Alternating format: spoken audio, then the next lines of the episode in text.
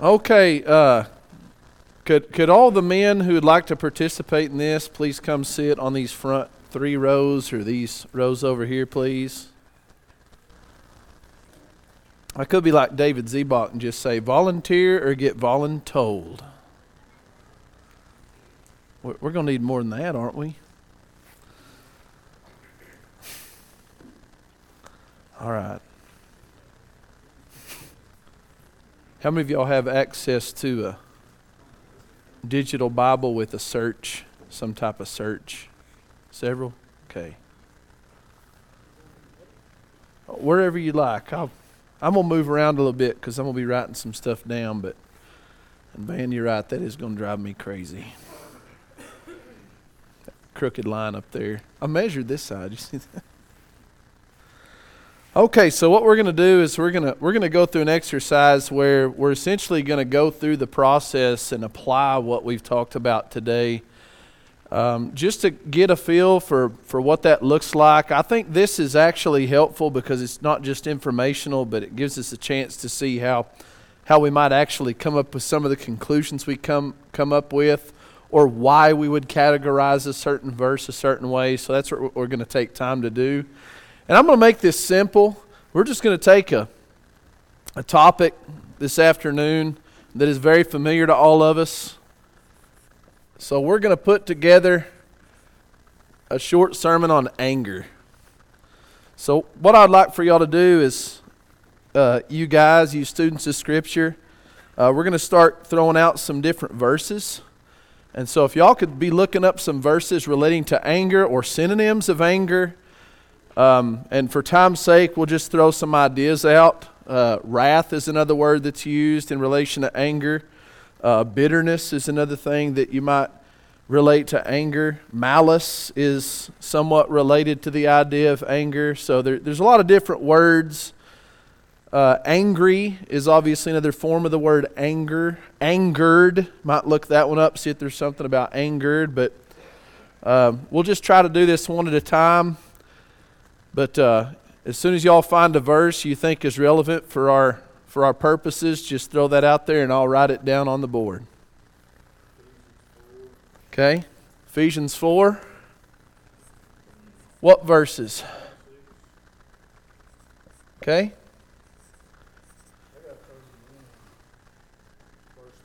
Verse 31 through 31. Okay?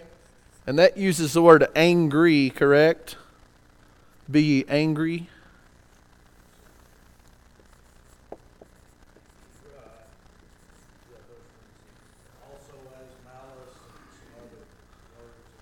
Okay. Malice. Uh, let's see. Okay. And, I, and I'm not, not necessarily going to worry a whole lot about angry, anger, that kind of thing. We're just going to kind of collect some verses here. Okay? Okay. What did you say, Craig? James 1, 19 and 20.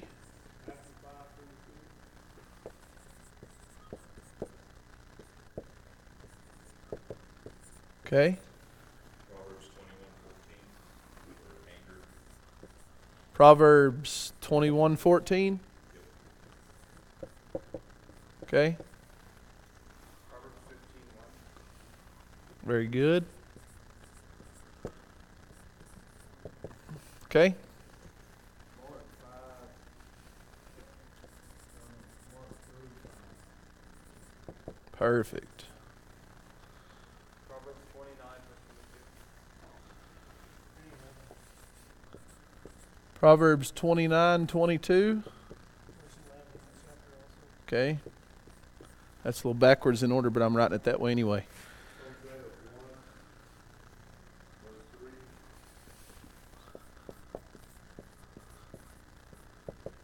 Very good. Keep them coming.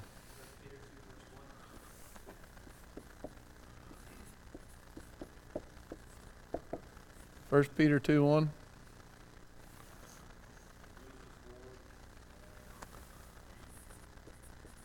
Very good.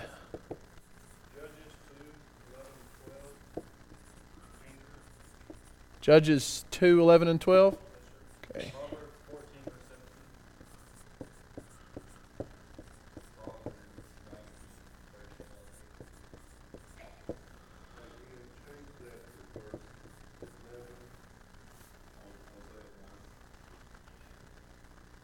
Okay. Or just throw the eraser on the floor. How about that? 11. Okay. Well, we got five, but I'll. You like one to five? Put it up there. Perfect.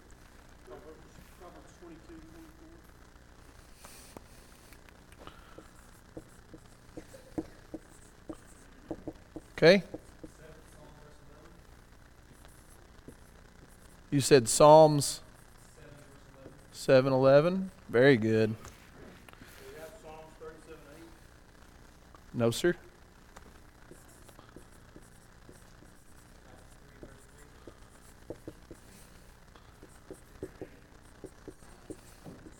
Three three.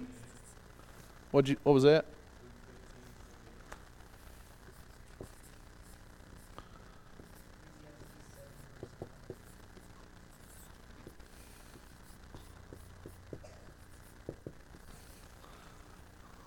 Okay. Got?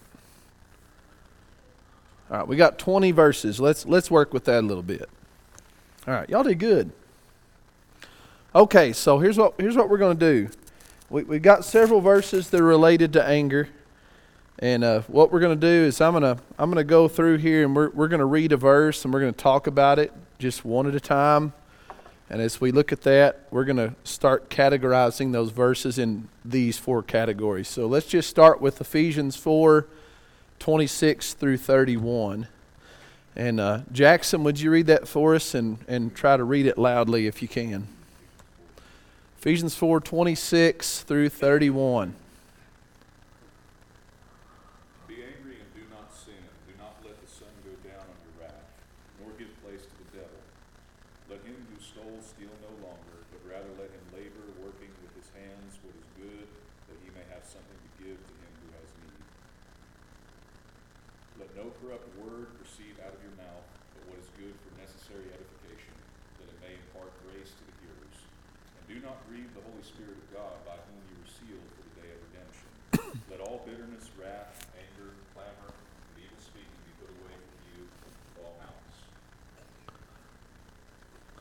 Okay, so here's here's what I'm gonna do. I'm gonna I'm gonna make this a little more concise.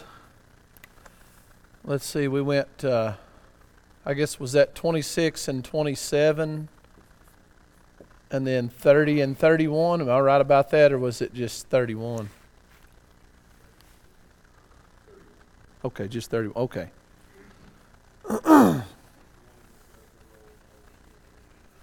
well, maybe later.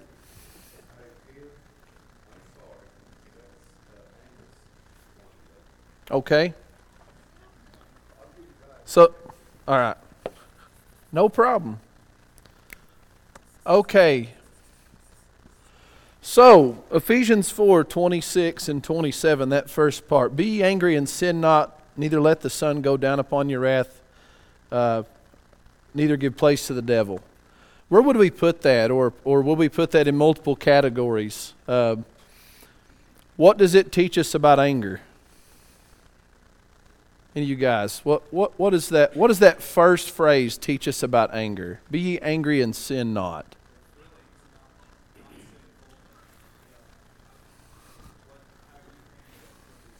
Very good. So, so one of the first things we learn from Ephesians 4 and 26 is that anger in and of itself is not sinful. So that's the first thing we see there. Anger, which is a if, if we're going to define that, I believe the, the little definition is that anger is a violent passion of the mind. That's, that's a way of defining anger. It's a passion, an emotion. It's something that's related to the mind. It's a violent passion of the mind. Uh, but anger is not a sin. So that, that's, that's one thing we learned. So that's, that's our beginning to define anger. Okay, what about the second part of that phrase? Uh, it says, Neither let the sun go down upon your wrath. Where would you put that? Okay, instruction or, or maybe correction. It kind of kind of veers into both of those because because now you've got a solution, you know, for not letting anger lead you to sin. Uh, get rid of it quickly. So that that would be the thought. So so like we're we're veering off into to more than one category here, and that's good. Uh, and then we're going to have to decide where we want to use those. So I guess when I write 27, I'm correct about that. I'm not looking, so that does go into 27, doesn't it? Okay. Okay, so then there's a third phrase where it says, neither give place to the devil. Neither give place to the devil. Um, give, me, give me a thought about that. What does he mean by that?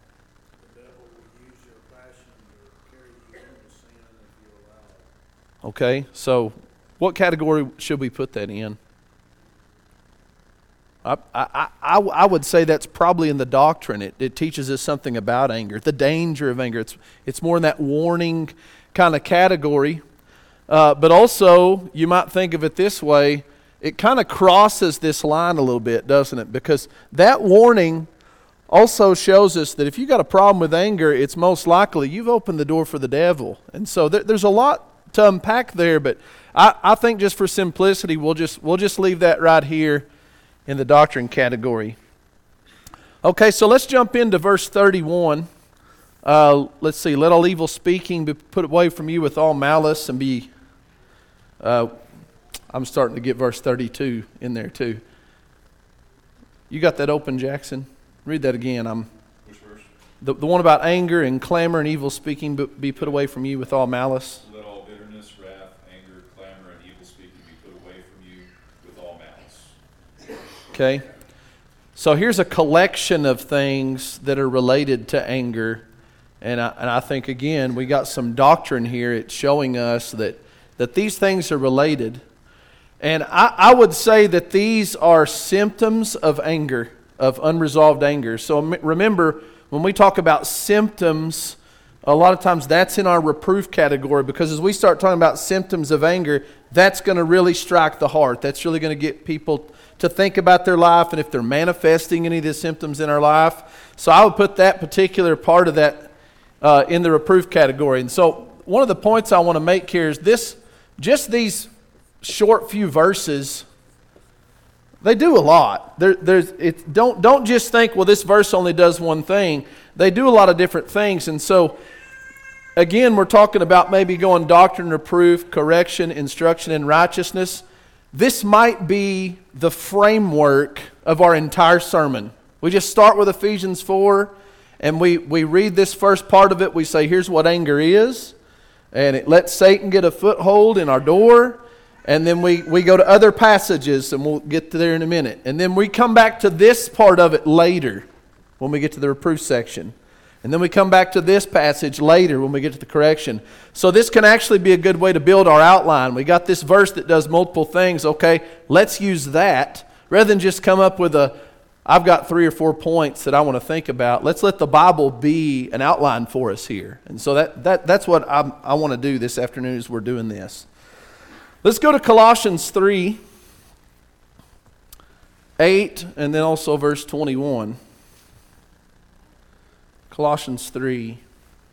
Neil, would you read that for us? But now ye also put all things, put off all these anger, wrath, malice, blasphemy, filthy communication out of your mouth. In verse 21.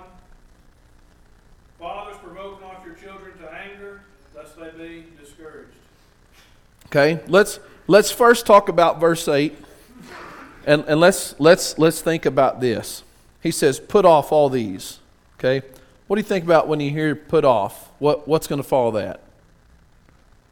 Put off. If, some, if, we need, if, some, if there's something we need to put off, that's obviously not good, right? Something that's not needed. So, so let's, let's think about this in relation. That's another doctrine deal. We're seeing that anger is not helpful in all cases, that, there, that there's anger that needs to be put off. And I would say having a lot of stored up anger is a bad thing. And so he's saying you need to put that off. So, so we're already kind of building some thoughts here. We got one verse that says, Be ye angry and sin not. And so somebody might say, Well, it's okay for me to be angry because I can be angry and not sin. But then we got this verse that says, Put off anger. Well, what do you do with that? Well, it tells you that you can make all the excuses in the world about your anger not being sinful, but God also asks you to remove that from yourself. So is anger helpful? It's not always helpful. And so if you, if you put off all those things, then, you know, just like the Ephesians verse that we read, you put off all those things, you're doing away with a window for the devil to get in. You're getting rid of it and not giving it a chance to come in and cause you to do some of these things that it's listed in Colossians. Okay. Yeah, very very good.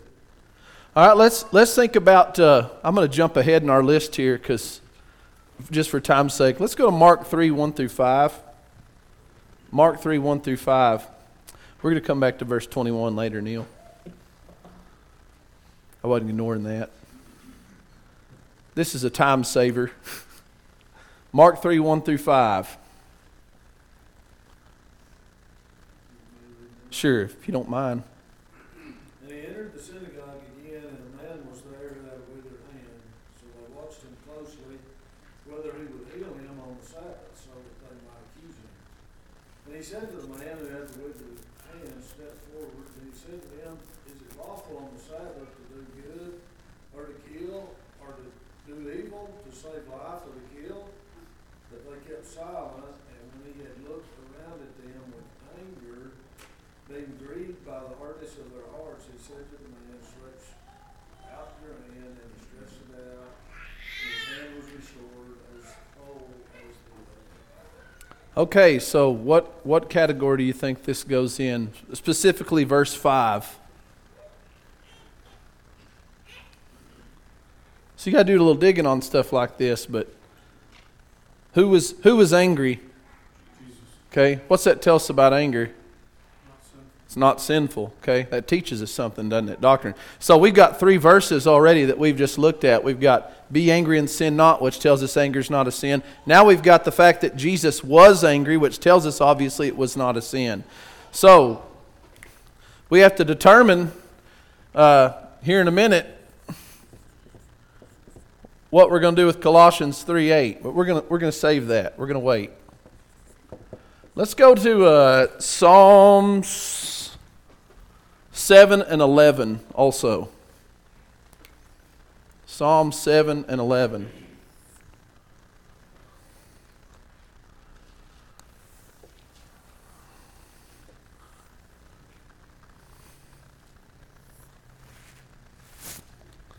Can you read that, Landon? God judges the righteous, and God is angry with the wicked every day. All right. Where are we going to put that? God is angry with the wicked every day. I think that one overlaps a little bit. That's in the doctrine category. Tells us God is angry. So now we got anger's not a sin. Jesus was angry. God is angry every day. Well, God doesn't sin. Uh, God is angry. But who's he angry with? The wicked every day.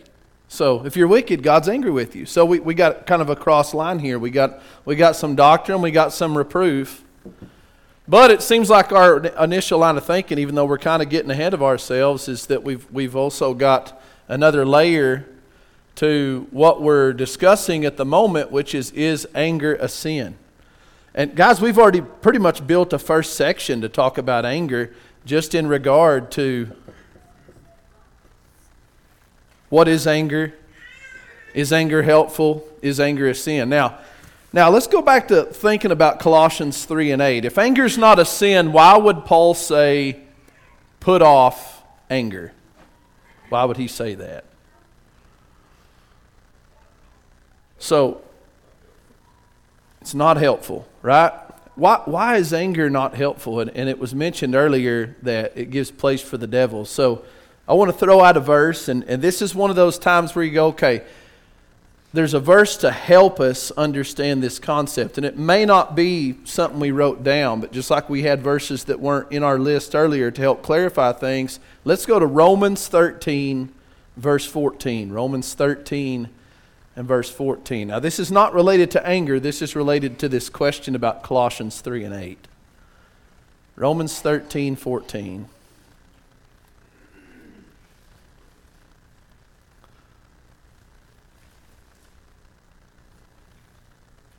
He open? You got that open? Scripture? Yeah. But put ye on the Lord Jesus Christ, and make not provision for the flesh, to fulfill the lusts thereof. Okay, so what is what is this teaching us about here?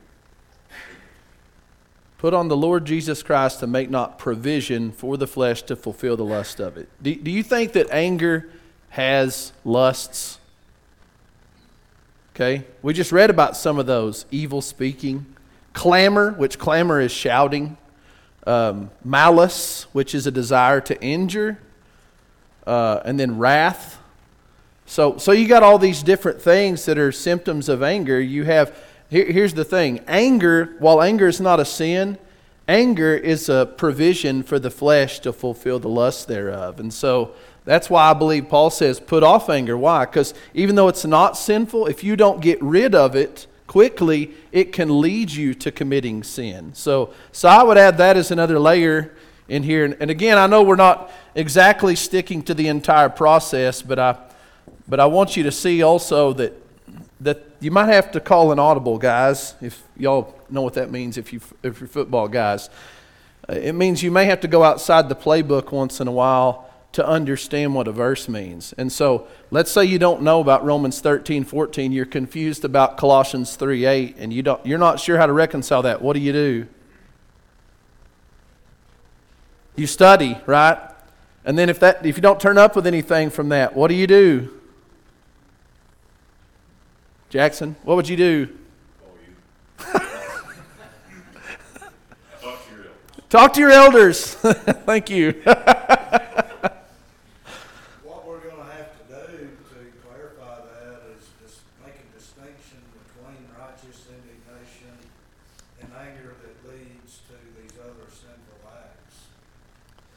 And so what would what would be an example of righteous indignation that's very obvious from what we've read? Judges two, eleven to twelve, Mark three, five. Mark 3 5, absolutely. Uh, Psalm 7 11. Does God have a right to be angry with the wicked? 100%. Every day, He's angry with the wicked, and He has that right because His anger is righteous. Now, that, that also brings us into this question uh, is our anger righteous? And so, this may not necessarily be a, a something that, that is pointed off of Scripture. Uh, at, at least I'm saying we may not have a scripture for basis to, to ask these questions, but I want to ask these questions. What's causing my anger? Because if there is righteous anger that is in connection with sinfulness, what's causing my anger? Is my anger righteous? That's a question we could ask in this reproof section when we're going through that to say, okay, if we're going to say there's righteous indignation as an excuse for all the anger that's built up within us, I think it's fair for us all to ask, is my anger righteous? So, what causes anger? Well, there's a lot of things that cause anger, right? You could just be annoyed at somebody. They're getting on your nerves. Was that righteous anger if we blow up at them? Okay? Uh, one of the principles that, that is talked about, and I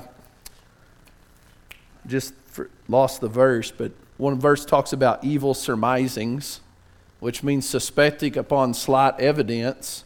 A lot of times we get angry because we suspect somebody may be doing something when we don't know that they are. Is it righteous to be angry about something we just suspect? I'd, I'd say no, that's not righteous anger. So that might be uh, something you could talk about is, is, is our anger righteous? Now, if I see someone committing sin, and it's somebody, I'll just give you the example. If I see my kids committing sin, I'm going to be angry. I'm going to be frustrated. Now, does that mean that I have to be clamorous toward them and yell and blow up at them? No, I can use that anger to motivate me to teach them in gentleness and humility and all those things. So, so there's a lot of different ways that we might go about discussing what is righteous anger, what type of anger is a provision for the flesh, and so there's there's one way we might structure our outline if if we decide to do that. Uh, what was the verse that you just brought up? Was it Judges 2? Okay, let's read Judges 2 11 and 12. Judges 2 11 and 12. Do you have that open? He said, Judges 2, verses 11 through 12. And the children of Israel did evil in the sight of the Lord, and served Baalim. And they forsook the Lord God of their fathers, which brought them out of the land of Egypt, and followed other gods, of the gods of the people that were round about them, and bowed themselves unto them, and provoked the Lord to anger. They provoked the Lord to anger. So here, we have again God being angry. So, so we might write that down over here, or we might just say, well, uh, we've, we've, we've kind of already covered that. So we may, may or may may not want to use that. Um, but also, we might put this in the reproof category because, you know, I don't know if there's any idolaters out in the crowd, but there could be. So, you know, you might talk about that, that, that doing these type of things provoke God to anger. And, you know, we're, I think we're talking really about personally being angry, but, but if we were talking about that, we might talk about how disobedience is what angered God. That's why his anger was righteous because he was, he was upset about disobedience. So while that talks about anger, I'm not certain that it really fits our purpose. And so, so we're, we're going to we're gonna just leave that on the board over here. We're not going to insert it in here, okay? And again, y'all may not like that, but I, I got the floor, so. Okay, James 1 19 and 20.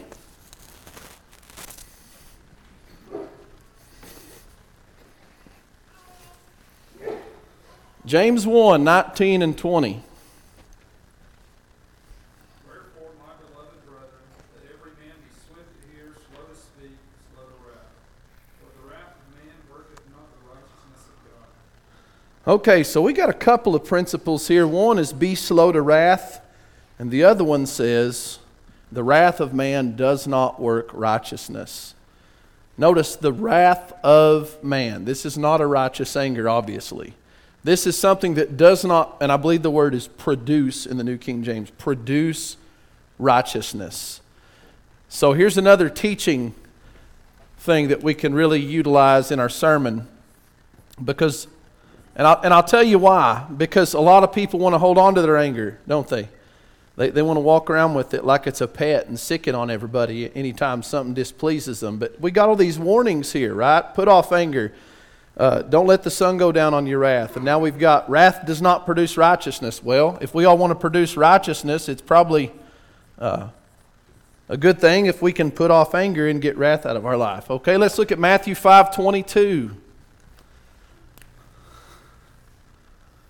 Matthew 5:22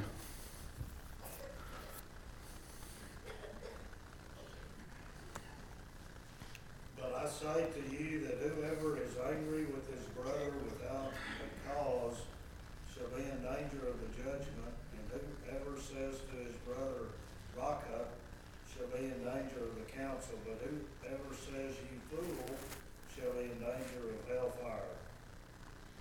Okay, whoever is angry with his brother without a cause. So, is it possible to be angry at someone without a cause? Obviously, right? So there's a teaching. But I, if I was to put this in a category, I would put it in the reproof category.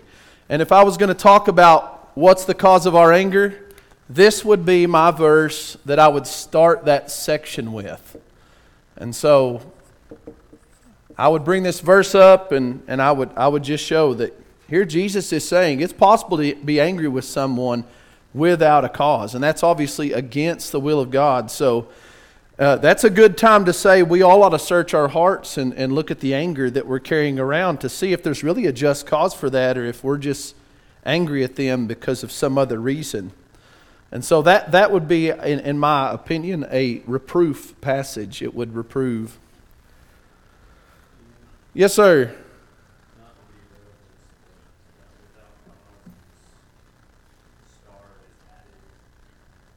Without cause is added. Thank you. See there? We're studying. So, what do we do now? What do we do with that? If it's not in there, what do we do with it? Okay, I'll just make a decision.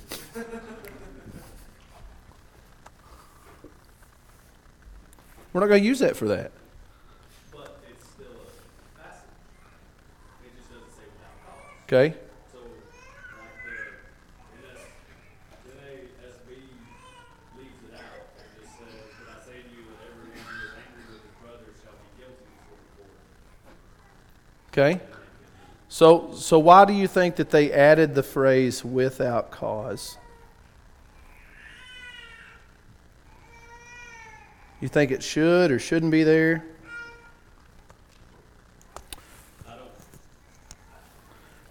What was it italicized in? What was it italicized in? Yeah.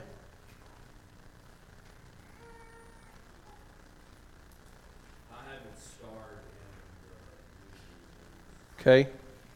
I've I've got it in the King James here as being a Greek word that was in the Textus Receptus that is defined as without cause or reason. So you know what we're going to do?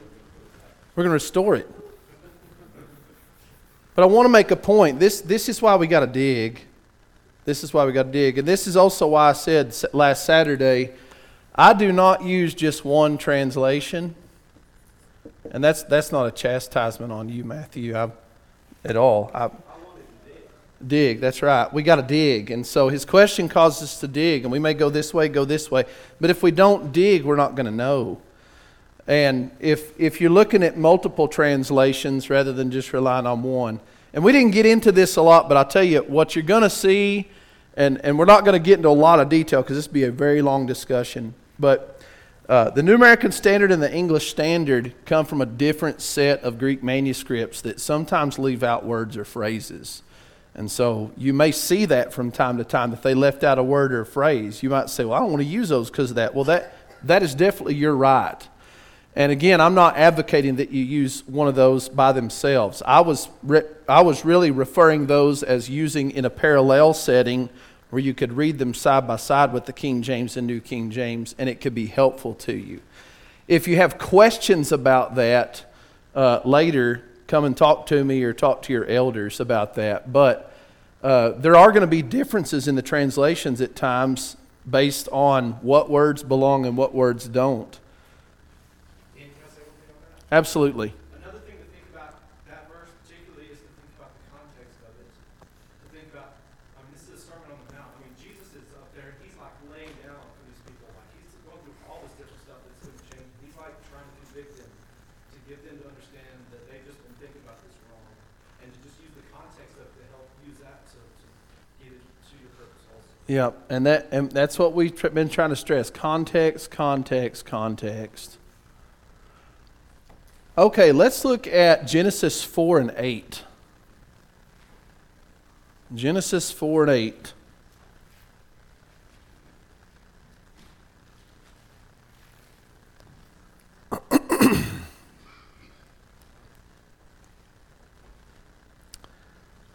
I'm, I'm going to throw you an audible here. Um, let's go back to verse 4 and read down 4 through 8, actually.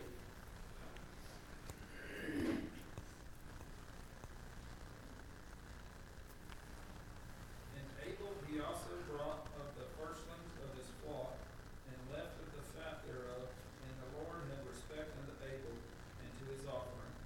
But unto Cain and to his offering he had not respect, and Cain was very wroth, and his countenance fell. And the Lord said unto Cain, Why art thou wroth, and why is thy countenance fallen? If thou doest well, shalt thou not be accepted, and if thou doest not well, sin lieth at the door, and unto thee shall be this desire, and thou shalt rule over him. Okay, so the word wroth is not a word we use, probably unless you're talking about an IRA account. Uh, different spelling. Sorry, bad joke.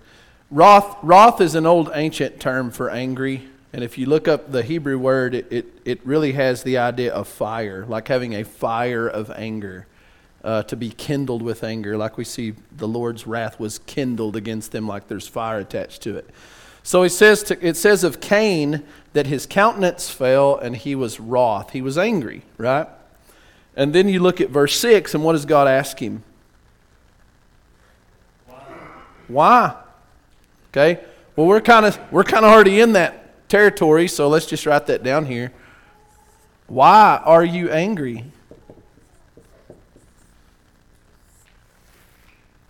Why is your countenance fallen? You know, why, why are you depressed? Why are you down? Is, is the idea here.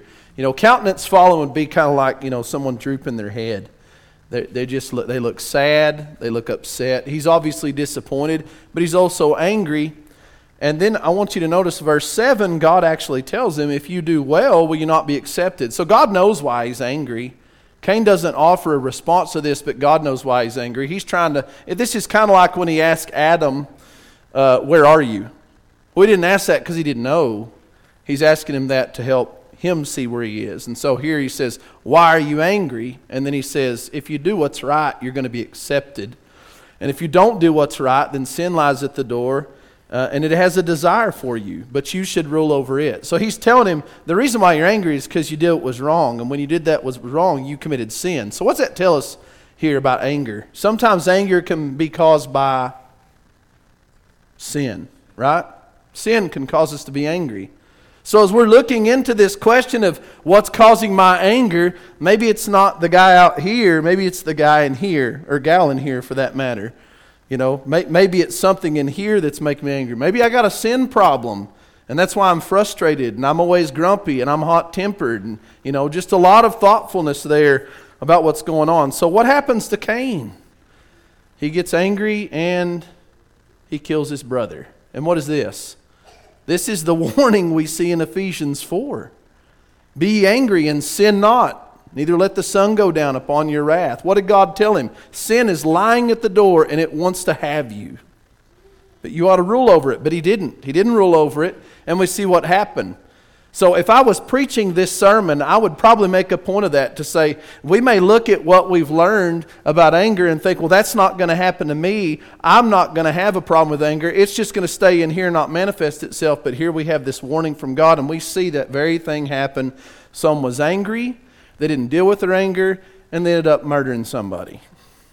And so, so that, that's a powerful teaching in a story that is one of the very first stories of the Bible. Very powerful teaching about anger. All right, let's continue. All right, let's go to let's go to Luke 15, 28. I know I'm cheating a little bit and we're we're already categorizing these things, but we're doing that for time's sake. Luke 15, 28.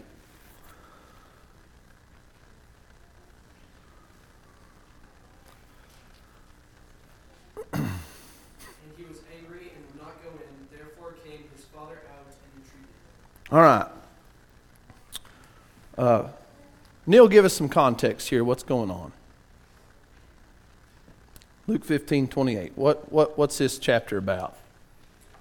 Prodigal son, Prodigal son. Who's angry here? older brother, Older brother. Why is he angry? because his dad didn't give him a sheep to be married with his friends. So why, why is he angry?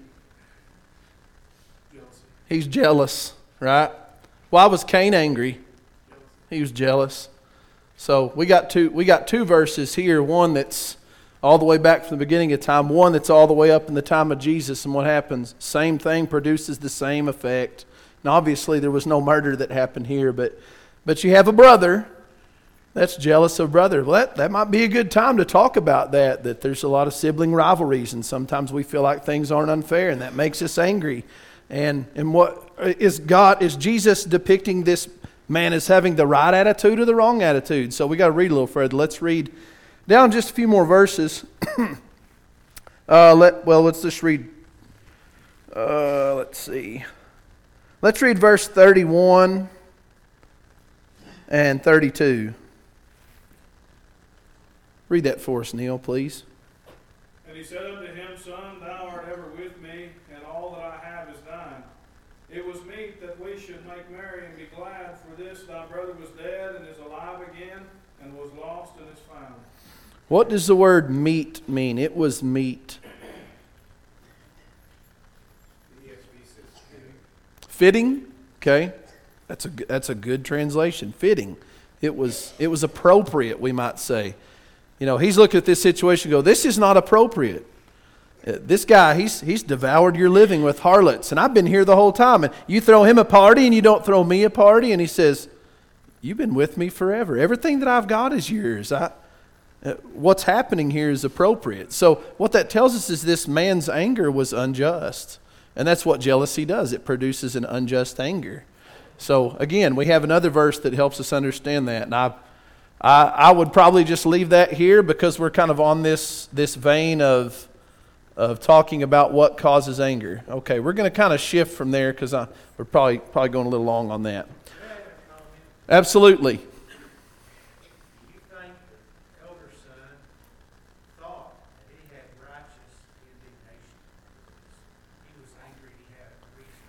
He had not sinned, but his brother had, and dad was celebrating. Yep, I do. I, I do think he thought he had righteous indignation. And I think if you dig into that a little more and see who he's talking to there, he's addressing the Pharisees. You go all the way back to the first of the chapter, you, you find that these are men who trusted in themselves that they were righteous and despised others. And so, uh, you know, Jesus is telling a story about these men's hearts who they felt like were pure and clean and righteous and that they had the, this platform for judging everybody else. And he's exposing that here. There's a reason why they killed Jesus. He, he exposed their hearts on numerous occasions. He revealed their character, and this, this is just one of those cases. I appreciate your point. That's a great point. I think we all feel that way at times too, that our, that our anger is righteous. And if we'll really dig in and examine those things, you know, I, I, I can speak for me, I can't speak for you, but I know when I dig into my heart, a lot of times I go, you're, you're just being prideful and selfish, is what you're doing. So. Let's go to Proverbs 15 and verse 1. Proverbs 15 1. We're going to shift gears just a little bit. Proverbs 15 1.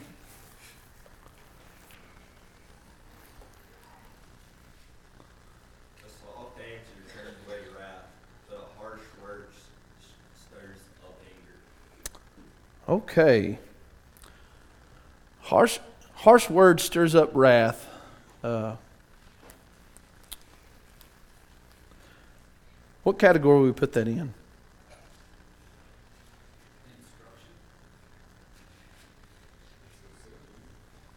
It's a symptom, yeah.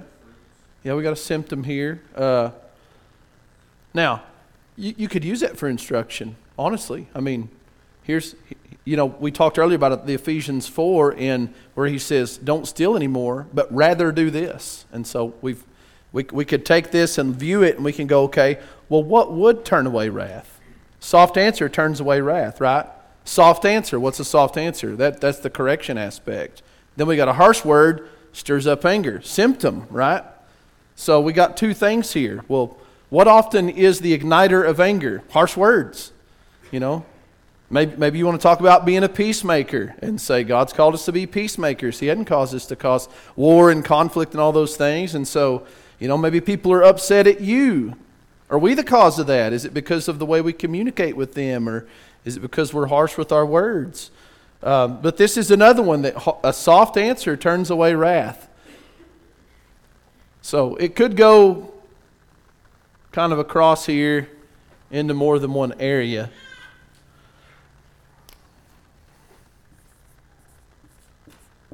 And again, this is just an example, guys.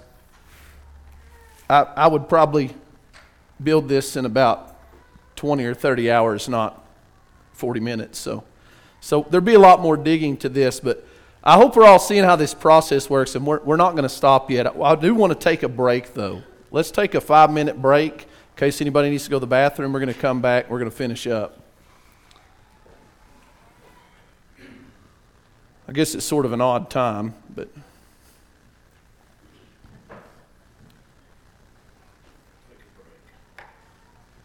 Let, let your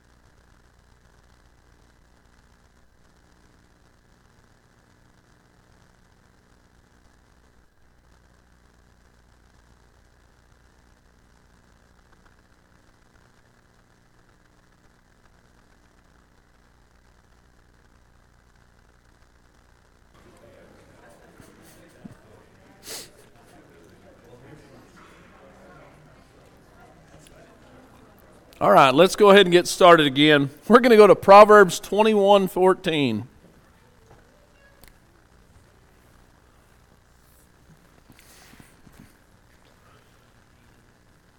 Proverbs 21 14. A gift in secret pacifies anger, and a bribe behind the back, strong anger, or strong wrath. Okay. Very interesting. A gift in secret pacifies anger, and a bribe behind the back, strong wrath. What do you take, take from that, Van? Be open and truthful,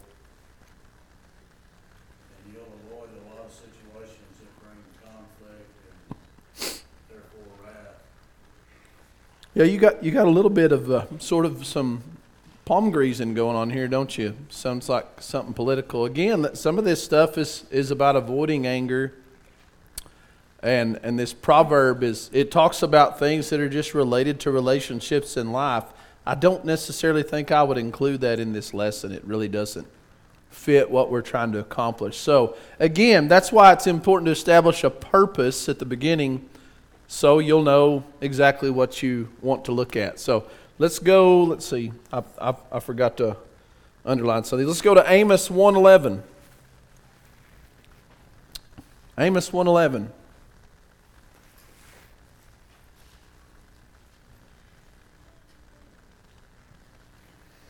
Thus saith the Lord, for, for three transgressions of Edom, and for four, I will not turn away the punishment thereof, because he did pursue his brother with the sword, and did cast off all pity, and his anger did tear perpetually, and he kept his wrath forever. Okay, so the Lord is upset with Edom. Why is the Lord upset with Edom?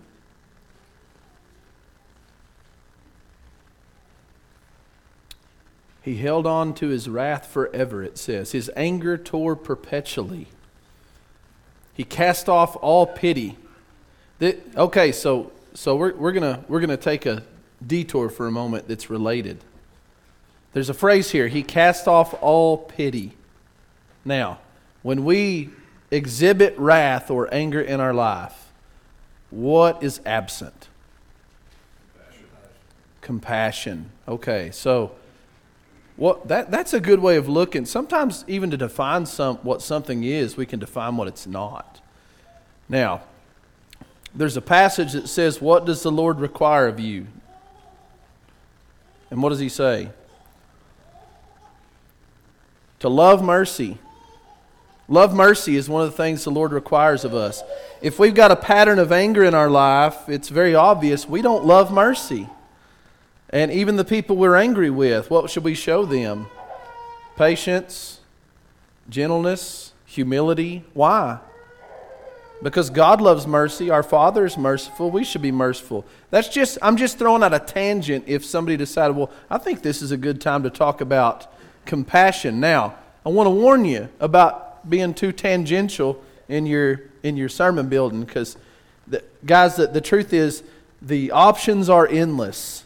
You could, you could run here and go, oh, that's good. Run down here and go, oh, that's good. By the time you get done with that, I'll tell you what you're doing. You're on the trail, everybody's on the trail with you. You run off this rabbit trail, you run off this rabbit trail, you run off this rabbit trail. Now, in this case, would that certainly flow with our flow of thought? Sure. I'm just saying be careful. And you might add a tangent once in a while, but but but try to limit that. Don't don't run a bunch of different tangents and get people because number one, it's going to really lengthen your lesson to just be unreasonable. But number two, it, it's going to lose its effectiveness. So one of the things we haven't really discussed yet is having a balance of these things. And you're going to have to decide that depending on what you're trying to accomplish in your lesson.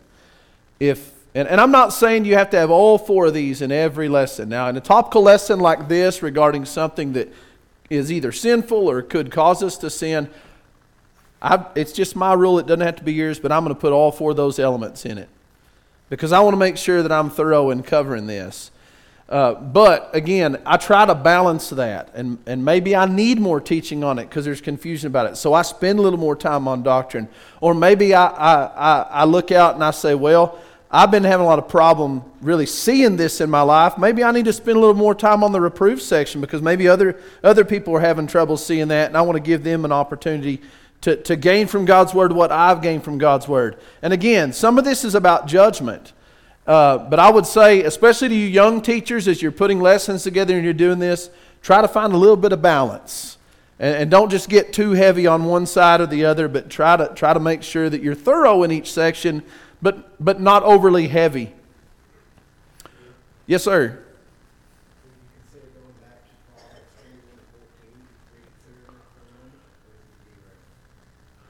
Probably for a later time. Yeah, it might, it might derail a little bit. Um, and again, that, that's a judgment call too. I just, you know, there's, there's certain things that I go, man, I, I really want to talk about that. And then I go, I just need to build another lesson because uh, you know, uh, it's, it's easy for me to get on something and just go too far on it, you know, get too heavy on it. All right, let's go to Proverbs 29. And I've got this in backwards order, but let's go to verse 11 first, and then we'll read verse 22. Proverbs 29.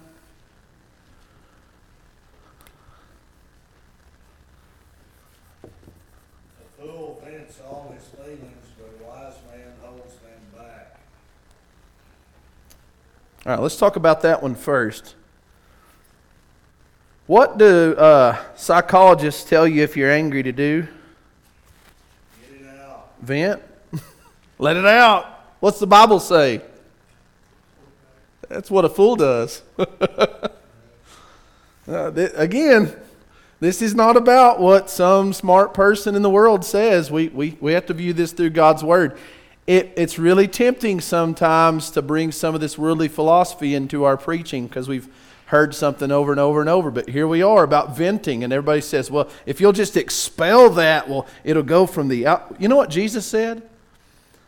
He said, that comes from the inside, it's from the heart, and it's wrong. So, you know, uh, venting will get you in more trouble than it will good, right? So, what, where will we put this scripture about venting? What is venting? It's a symptom.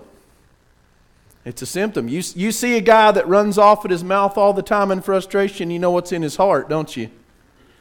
He's got anger in his heart. All right, let's read verse 22.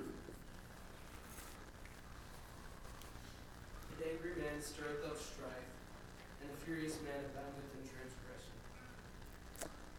stirs up strife, and a furious man abounds in transgression. Okay, let's, let's tackle the first half of that first. An angry man stirs up strife. What's that mean?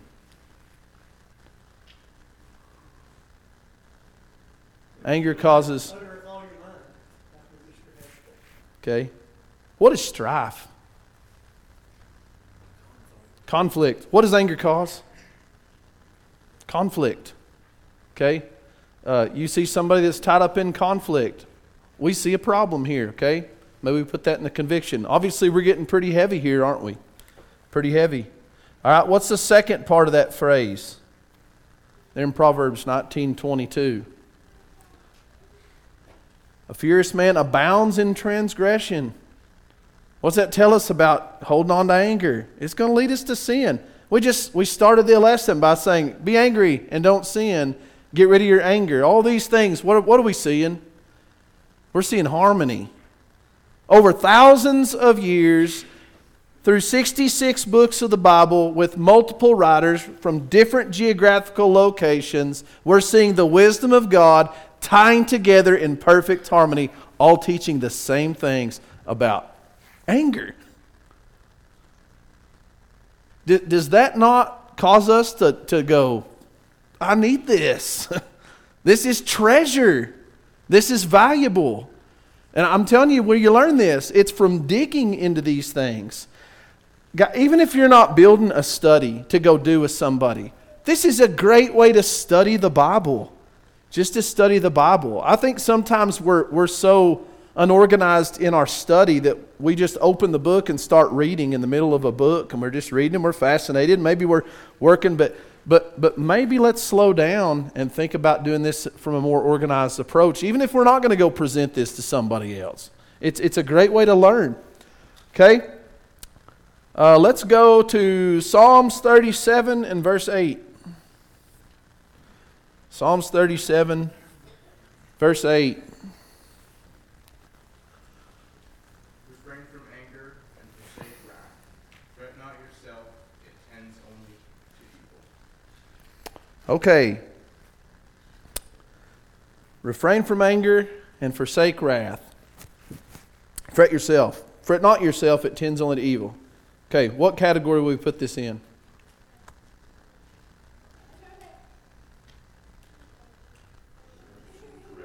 Correction. Okay, finally we got some correction here, right? What was that, 37? Psalms 37, was it 8? I'm not good at multitasking, I'm sorry.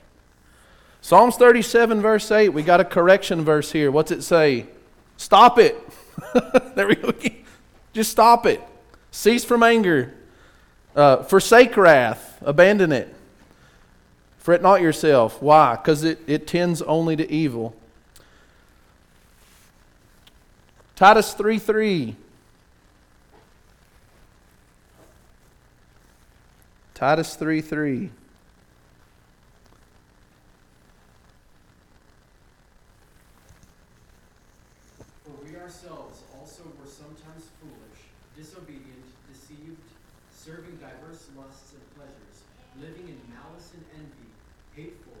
hating one another. Okay, so we, we got a phrase here living in malice and envy, hateful and hating one another.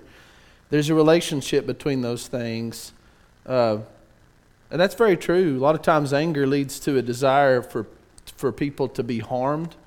And, and we hate those people. It will. I tell you, anger will change the nature of your relationship with somebody. And you probably experienced that at one time. You may have had a real good relationship with a family member, and they do something, and you hold a grudge, and then next thing you know, what? You, you don't even want to be around each other. You don't want to look at each other. Don't want to talk to each other. So, there, this is something else we learn about anger, and this is taught in other places that it can destroy relationships. Why? Because from anger comes strife, from anger comes sin. Okay? We're going to just leave that one where it is. Uh, let's go to Ecclesiastes 7 and 9. Ecclesiastes 7 and 9.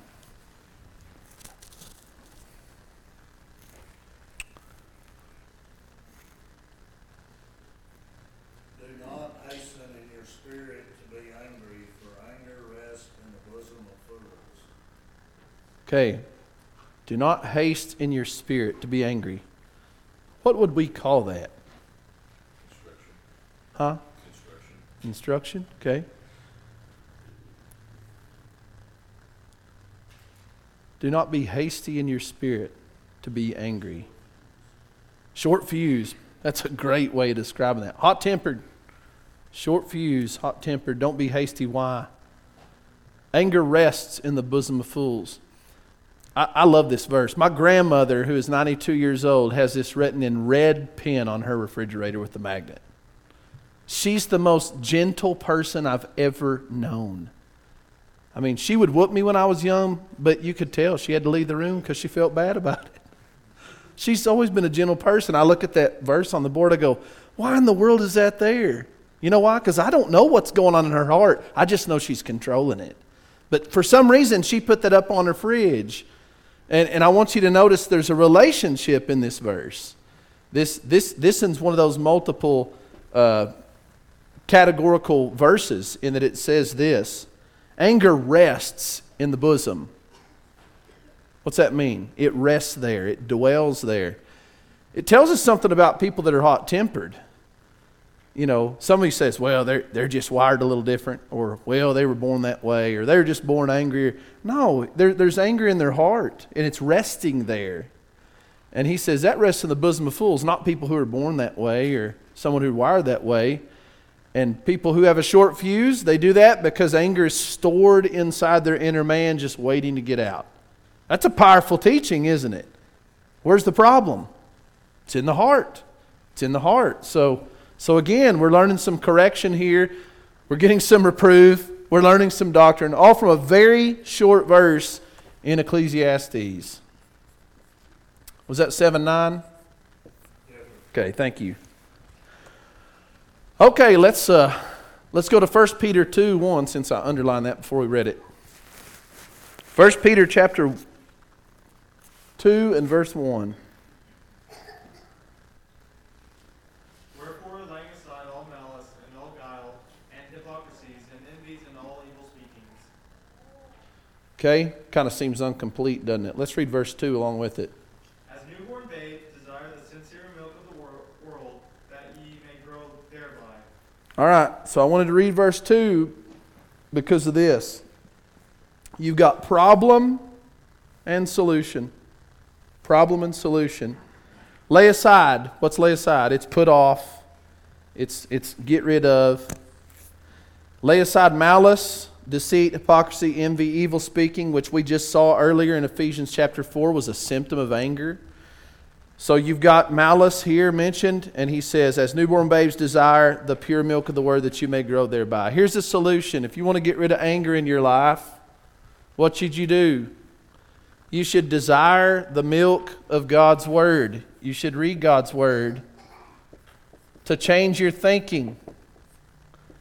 Because this is a heart problem, and that's where the, that's where the word of God attacks or, or penetrates. We saw that earlier uh, in our morning study about in Hebrews chapter 4 that it discerns the thoughts and intents of the heart. And that's where this comes from. All right, let's look at Proverbs chapter 4, verse 17.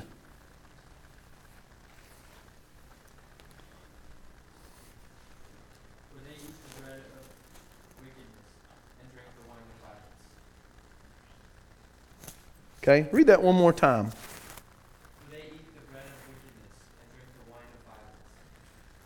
Okay, so we got some incomplete context. So let's let's just back up and look at the context. All right, so we're going to have to go back a little bit. Let's go back to 14, verse 14, and let's read 14 through 17 to pick up some context. Enter not into the path of the wicked, and go not in the way of evil men. Avoid it, pass not by it, turn from it, and pass away. For they sleep not, except they have done mischief, and their sleep is taken away, unless they cause some to fall. They eat the bread of wickedness and drink the wine of violence. Okay, so we got a little context now, and what's he saying? He's saying you need to be careful to stay away from evil people. And he said, you know, the, these are the kind of people that they're so bent on doing something that's wicked and harmful and hurtful that that is what feeds them.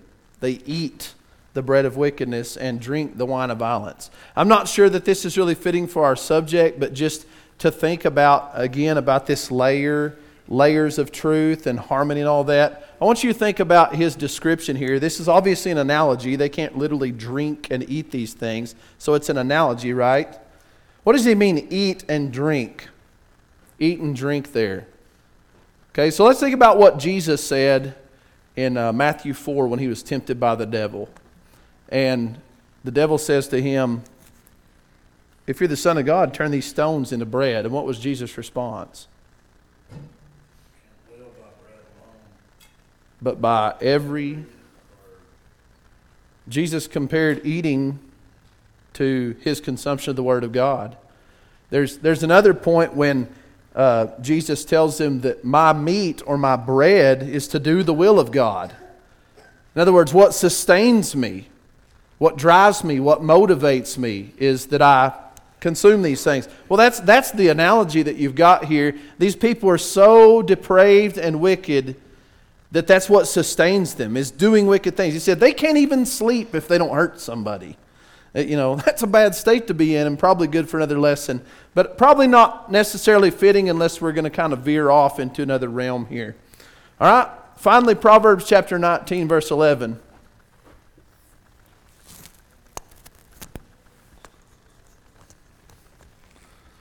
Proverbs 19, verse 11.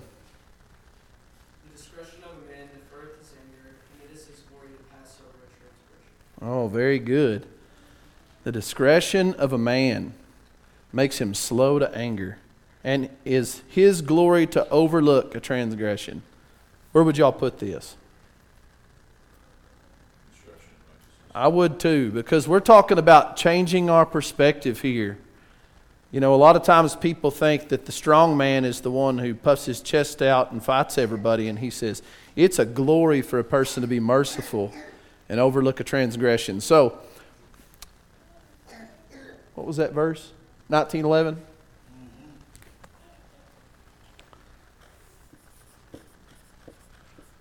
Okay, so what do y'all see up here on this board?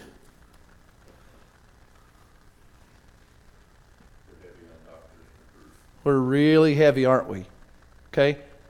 So now when you look back at, at what Clint, the work that Clint did, can you see why there's so many verses that we collect initially? Now, again, for time's sake, we just collected 20 because it, it would have taken us hours and hours and hours to go through all of that.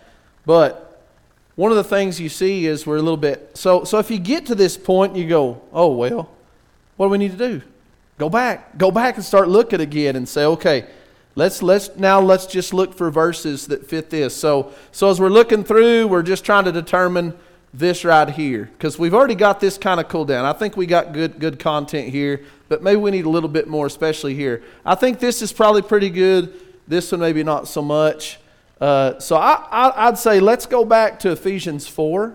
Let's go back to Ephesians 4. Verse thirty-two. Yes, sir.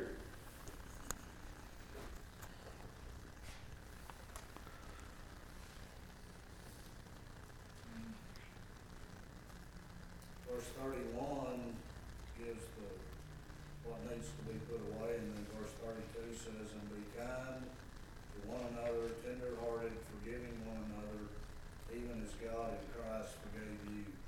Okay, so now we got a passage about forgiveness, which is really getting to the heart of anger and evil speaking and clamor and malice and all those things that are related to anger. So now we've got a real okay, so let's let's just say that as we're winding down our lesson, we're going to go back to Ephesians 4 because that was the framework that we were operating from in anyway.